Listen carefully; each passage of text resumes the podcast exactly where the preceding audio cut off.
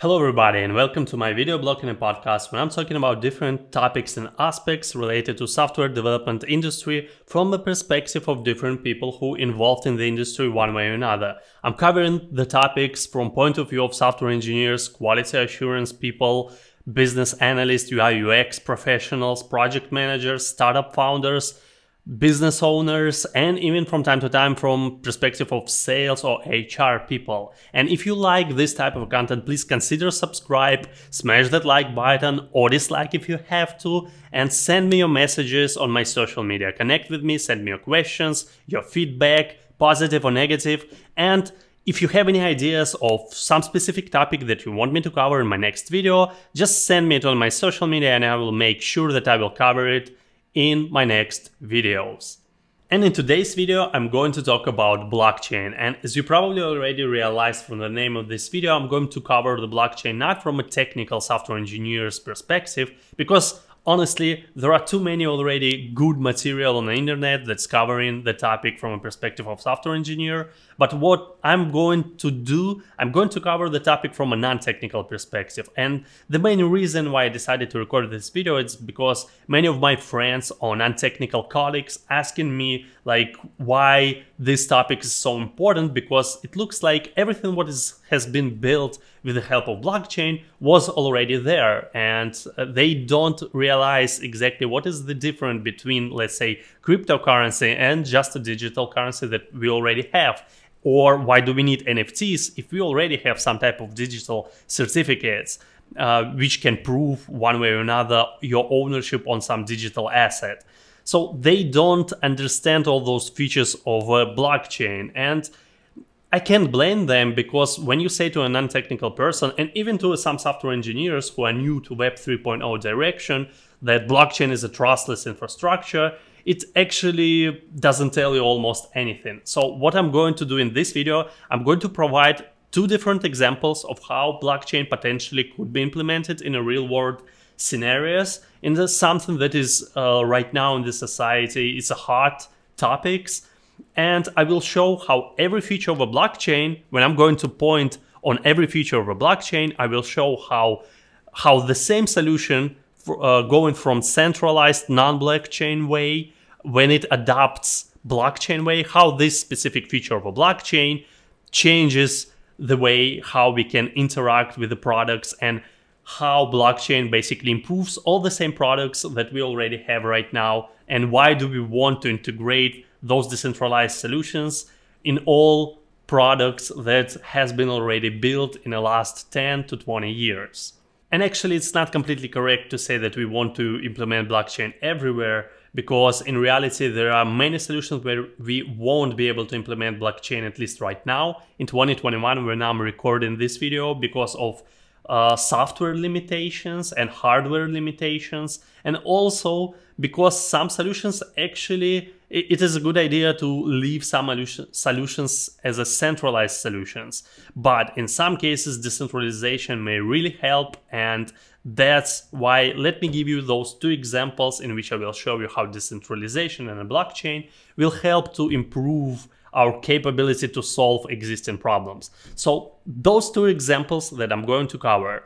First example is related to the question that most of the people who ever pay their taxes probably ask themselves, where do all taxpayers' money go? So let me give you an example of how government, with the help of taxpayers' money and with the help of some private corporations or nonprofit organizations, trying to solve homeless situation and provide affordable housing. So we will call it affordable housing problem. So what do we know about all our attempts to solve the problem? We do know that we spend a lot of money every year from a taxpayer's budget trying to solve the issue. We do know that we spent many years trying to solve it. We do know that unfortunately it doesn't work, and we don't know, what we don't know is why exactly it doesn't work. We have our guesses. Some people say that maybe it's not effective, not efficient enough processes, but then logical questions arise, why exactly we try to solve it for so many years and we still can't come up with some once and for all process that will finally works. Another guess is much worse than that and basically imply on a corruption in the system and say that intermediary people with the power in the system cut the biggest piece of the pie, cut the biggest portions of the budget into their own pocket, and then there's just not enough money left into the system to solve such a complex issue. And while we don't know what exactly causes us to fail again and again and again through the years, maybe both of those reasons, maybe one of them, maybe none of them, and there is something else what we even don't see right now, what we know that we have, unfortunately, enormous distrust in the society to all the institutions, from government to corporations to non-profit organizations who involved into affordable housing solutions. And you can't blame people for that, honestly, because when you promise to people to solve some issue one year, then you promise it again and again and again, and you promise it many years, but people actually see that through the years the problem becomes worse and worse, of course you will lose people's trust, and it's completely justifiable, at least from my point of view. And on another hand, we also have to give them benefit of the doubt, because the problem is extremely complex. And maybe we just didn't come up with the most efficient process. So how do we fix both of those possible reasons of why we fail? How do we make sure that the process reviewed by everybody and process works at its best? There is no any minor, even slightest possible mistakes in our process. And how do we make sure that there is no any corruption in the system and people trust to the system? What if all the institutions decide to share all the information and make it public, all the information of which exactly processes they used, which materials they purchased, all the information about all the money flow from a taxpayer pockets and to the end goal. And basically, if we could share this type of information and make sure that this information could be corrupted in any possible way, in this case, we would solve both problems. First of all, people would trust that there is no any corruption in the system. And second is anybody from the world, from all over the world, could review the processes and maybe come up with some ideas how it can be improved. For example, propose cheaper materials, and you won't sacrifice quality a lot if you replace one materials with another's, or maybe some other type of decisions. Basically, any person in the world, any type of professionals and specialists could come up with ideas how process could be improved, and the process would be reviewed by anyone.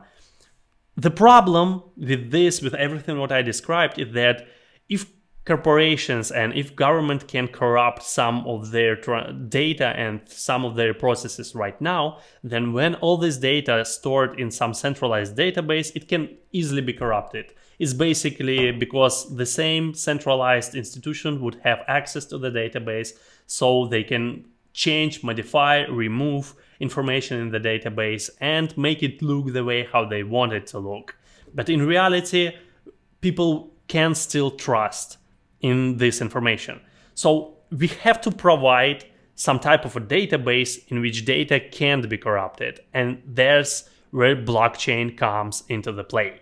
And the official definition of a blockchain is decentralized ledger, but let me simplify it a bit for the sake of this video and just call it a decentralized database, which actually means that you and all the participants on a network, on a blockchain network, have the copy of this database.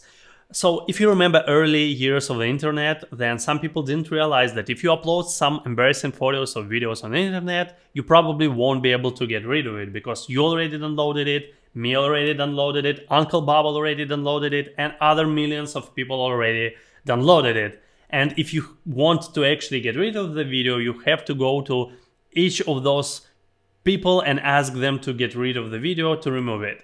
And when it comes to internet, it's actually, you still can be lucky. Maybe you uploaded it, then realized that you shouldn't have done it, and now you have time to remove it. If you removed it really fast, you have a hope that nobody saw it yet and nobody have it as a copy on their own machine. When it comes to the blockchain, we have an algorithm that already made sure that everybody, all the participants of the network, as soon as the information uploaded to the network, every participant already have the copy.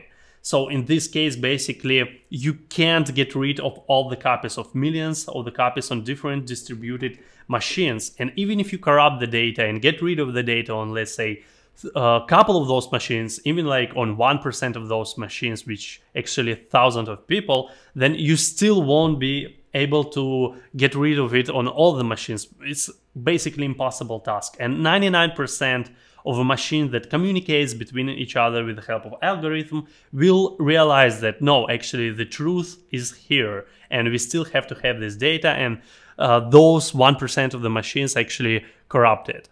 So basically we have this type of the database that can't be corrupted. And going back to our taxpayers, where do all taxpayers' money go question, how it would look if we implemented blockchain for this affordable housing situation.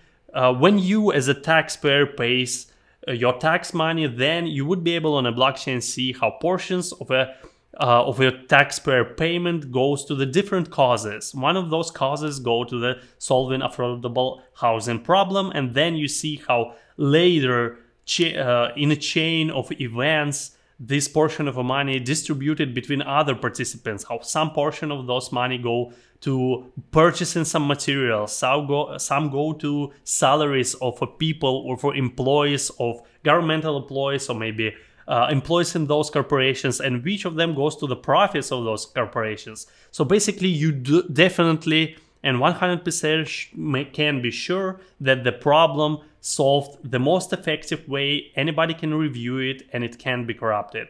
This way we actually got our uncorruptible database that we wanted to get. And that's what exactly means when people say that a blockchain trustless infrastructure. You don't have to trust somebody who will tell you that this data is correct.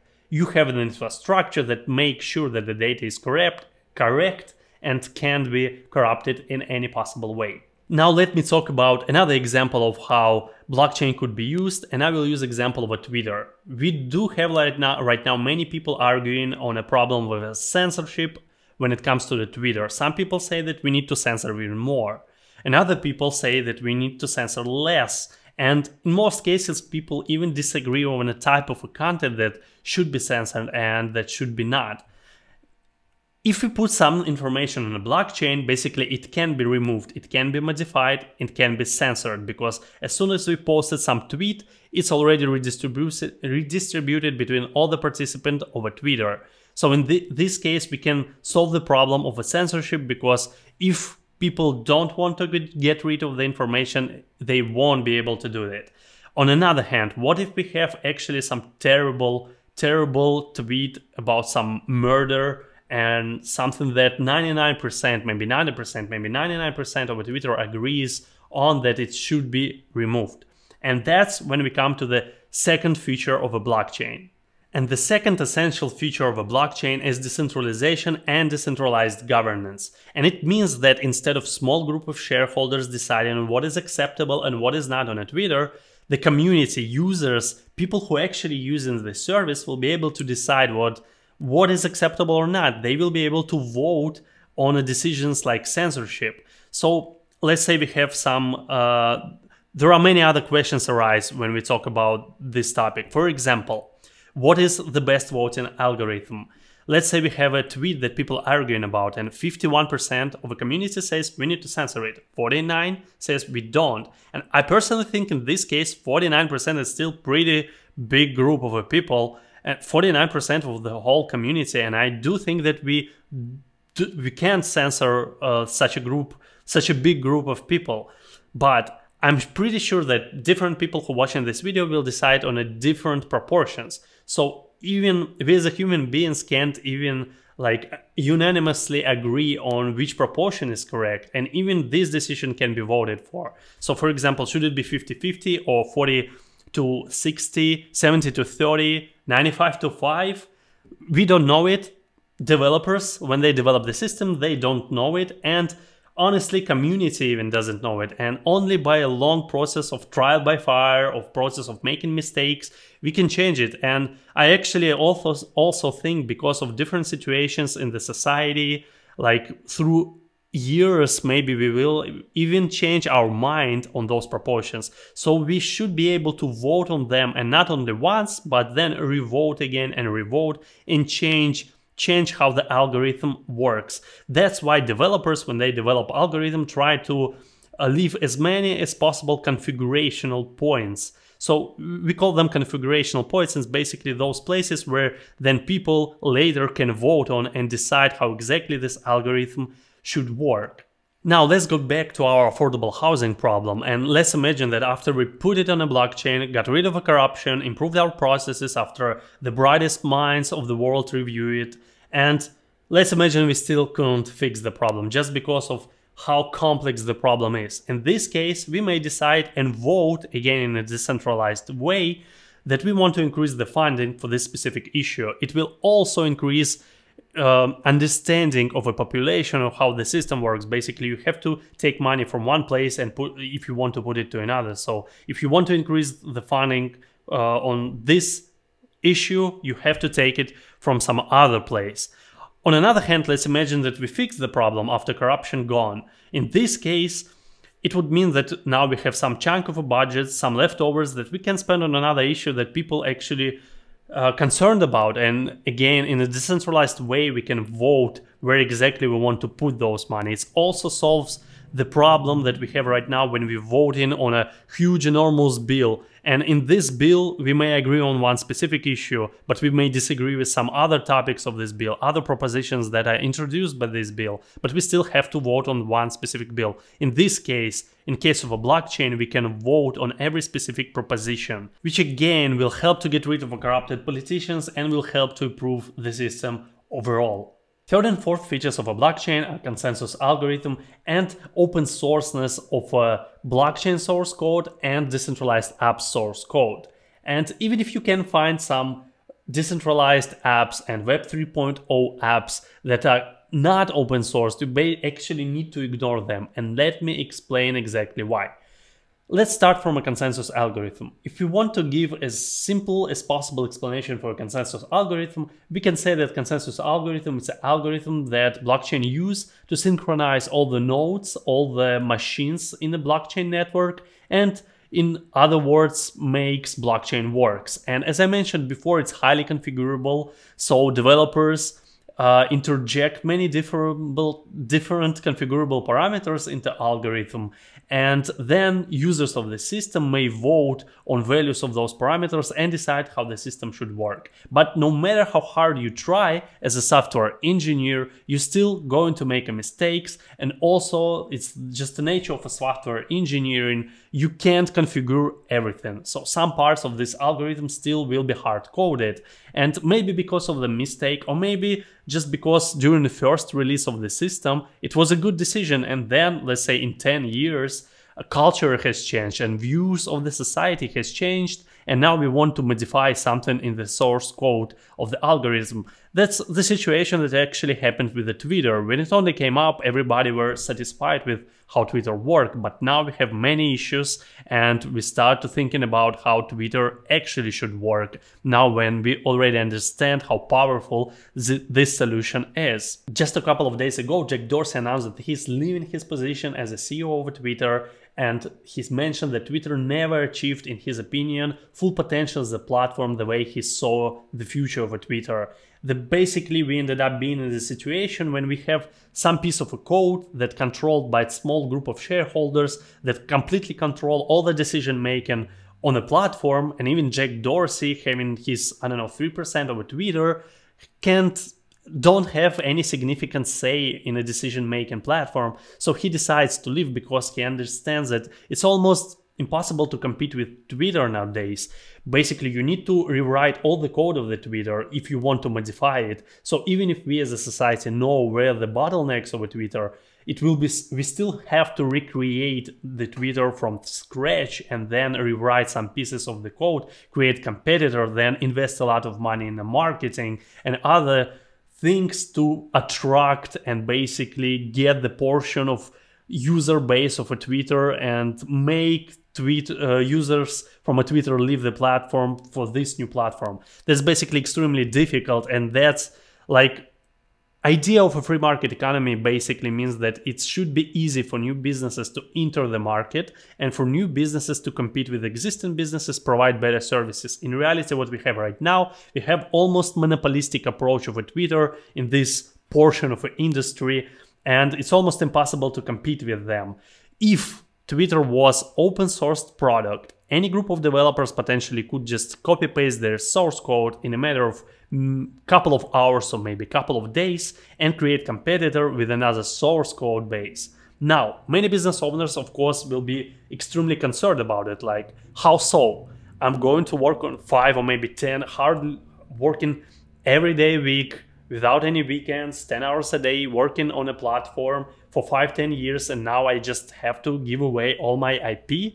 Well, that's exactly how Web 3.0 idea works. That's exactly what you do.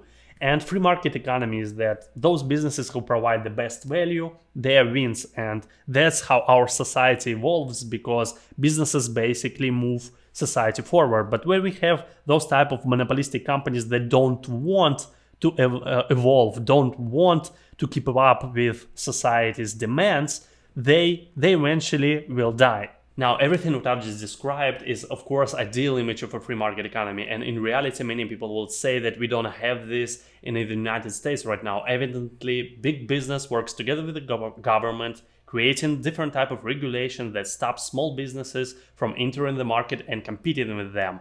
That eventually leads to just a couple of big corporations controlling the overall market, and they can, because they don't have enough of competitors, they can create whatever conditions for the workers they want. And as a result, we have Amazon workers peeing in a bottle, because if they want to stay productive enough, they can't go to a bathroom. Now we identified the problem, but what is the solution for this problem? Web 3.0 enthusiasts and supporters decided that we are going to build open source products, so in case if any of the corporations or organizations or community, no matter how you call it, if one of them becomes corrupted or just starts to do a bad job over time, or maybe there was some mistake made in an initial source code and they don't want to evolve, in this case it will be pretty easy to copy paste the code and compete with them. Let's go back to business owners who actually concerned with this idea and don't want to share their IP. Look, if you are a business owner who builds a business just to extract as much as possible money from your customers and don't care about bringing any value, then of course you should be concerned, because in this type of environment you are going to die, and I'm sorry, I don't have any empathy for you in this case. But if you're a business who actually tried to bring a value and build some good products, cares about a community, in this case, look, if Twitter was open sourced product and didn't have any controversies around censorship question as it has right now, in this case people wouldn't just leave to any other product that would say that, oh, look, we knew Twitter. People wouldn't have any reason for it.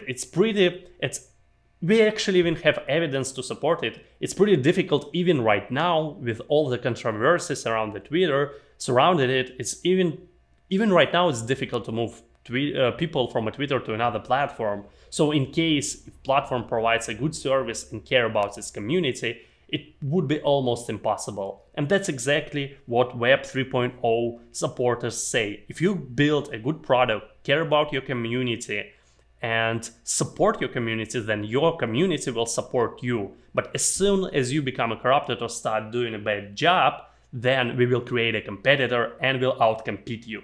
Now, since we already started to talk about employees of companies, how does it work in decentralized type of organization? Let's talk about it. And it's a 5th feature of a blockchain, which is incentives for maintainers, developers, and users of the system. In any type of a company, we need people who will develop the company, who will build not only source code, but will do any other type of job. Basically, we need maintainers, we need employers. And in standard centralized type of organization, organizations makes profit one or another way. For example, in a banking system, banks make profits out of all the deposits that they have, out of transactions that they process, and out of those profits that they make, they hire employees, they pay salaries, and of course they have a huge chunk of the profits that goes to the shareholders. In decentralized type of app, we still need employers. We need software engineers to develop the system, improve the system, create bug fixes for some issues that's going on in the system. We need people who will maintain decentralization of the system, basically will support different servers in different places of the world. And we need, in different systems, we may need many other different type of people who will help to maintain the community. And of course, if we want to look at the system long term, of course, we have to make sure that there will be some incentive, because without incentive, as soon as there is not enough enthusiastic people to maintain the system is going to die. But if we actually have an incentive, then that has a future. So what is this incentive in a decentralized type of organization and where we get it from? So when it comes to cryptocurrencies, it's exactly the same as in banking. We charge transaction fees. Also, we have in many cryptocurrencies, we have some rate of inflation, and we take some part of this inflationary rate to support the system that goes. So basically part of those money goes to so-called treasury. In most of cryptocurrencies that's implemented this way, and then we spend some part of this treasury to actually hire employees. And even when we hire somebody, we can do it in a decentralized way where community will be able to vote if they want to hire that or another type of a person or employee, or will go to the marketing type of work, or maybe in any other type of work that's necessary to support the system. But the main difference here that, let's say, in a banking system, in a centralized environment, by the end of the year, you have a huge chunk of money that goes to the shareholders. And in decentralized environment, we don't have shareholders, at least in a classic understanding of this word. We have users of the system, maintainers, we have needs like improvements that needs to be made. So when we have this chunk of profits, we may decide maybe we want to hire additional developers, and we may decide it in a decentralized way, or we may decide that all this chunk of money may go to the users who actually use the system, users, developers, maintainers, to reward them and to incentivize them, which actually means that people who use the system becomes the shareholders of the system, and that this system, I don't know, maybe it's like music streaming app, people who actually listen to the music, people who produce the music, artists, the people who will benefit from all the profits of the system. And the last point that I want to make when we are talking about the blockchain is decreased costs and faster operations. So decreased cost is possible. As I mentioned before, we have this huge chunk of a profit, right? In some cases, we want to have those profits and then we redistribute them between all the users of the system. In other cases, in some type of environments, we may decide that we don't want to have all those profits, but instead of that, we will make all our transactions much cheaper. So yes, we won't have those profits, but overall cost of the system will become much cheaper. So it's either better profits for users of the system or cheaper usage of the system, cheaper costs inside of the system, no matter what it is. For example, for music streaming app, it can mean benefits for all the users and artists, or it can mean cheaper monthly subscriptions for users of the system.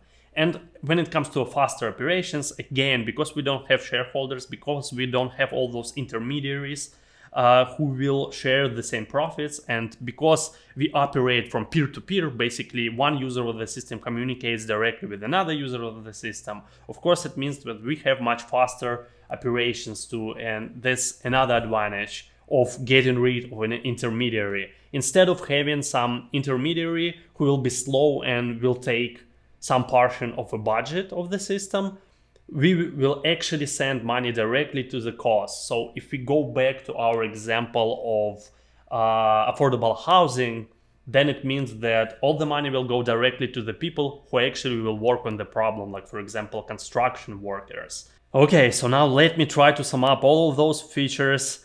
And by the end of this video, I hope you already understand how it all works. And here is the quick overview. We have the system that can be corrupted, data in which can be modified, altered, or removed, and you can be sure that data is correct. You don't have to trust anybody, you just know the system can be corrupted. The system where all the processes inside of the system can be reviewed by anybody from all over the world, and they can introduce their ideas, suggestions, and different improves of the system. We have the system where users of the system benefit from decisions of those systems and vote on the decisions of the system. Basically, people will vote on how system should work, and they will get all the profits of the system, or in cases where system built the way that it doesn't bring any profit, it means that system actually cheaper. Like in cryptocurrencies, your transactions as a user much cheaper, and also people who support to maintain cryptocurrency world, basically people who we call miners or stakers, they will also get some profits from the system. All the transactions in the system much faster, and in case, just in case, if we actually made some mistake or the system were corrupted, it's open source. So it's pretty easy to copy paste it and create and introduce the competitor. And even if we imagine that there are some bad actors into the system who try, because of some mistake of how algorithm has been written, and they try to take all the power and all the control of the system, and in case if they succeed in it, it will be because it's open source, it will be pretty easy to create a competitor, and the system itself, corrupted system, will lose all its value. So it even doesn't make sense for bad actors try to take all the power. And honestly, it's just the tip of an iceberg. There are many other things that if you like what you've heard, you definitely need to learn about, like smart contracts or NFTs, and many other topics related to Web 3.0. And now, as if you already understand how blockchain works, NFTs, it's basically digital certificates that work on a blockchain and have all the same features as blockchain has. Cryptocurrency is a digital currency that works on a blockchain again. Smart contract, it's algorithms that work on a blockchain. So now, when you understand how blockchain works, it will be much easier for you to understand how work all those things like smart contracts, NFTs, or cryptocurrencies. And I'm going to create other videos to talk about them. Those videos probably will be much shorter because all the main information is already in here in this video. And I will attach those videos somewhere here, smart contracts, NFTs, something like that. Please check these videos if you like what you've heard here. And please consider subscribe. Send me a message on my social media. Send me your feedback, connect with me, send me your questions and maybe your ideas about what you want me to talk next, because I'm not only talking about Web 3.0, I'm also know a lot about web, mobile apps development, big data, cloud infrastructure and all those things. I know how industry works from point of view of salespeople, HR people, product owners, startup founders.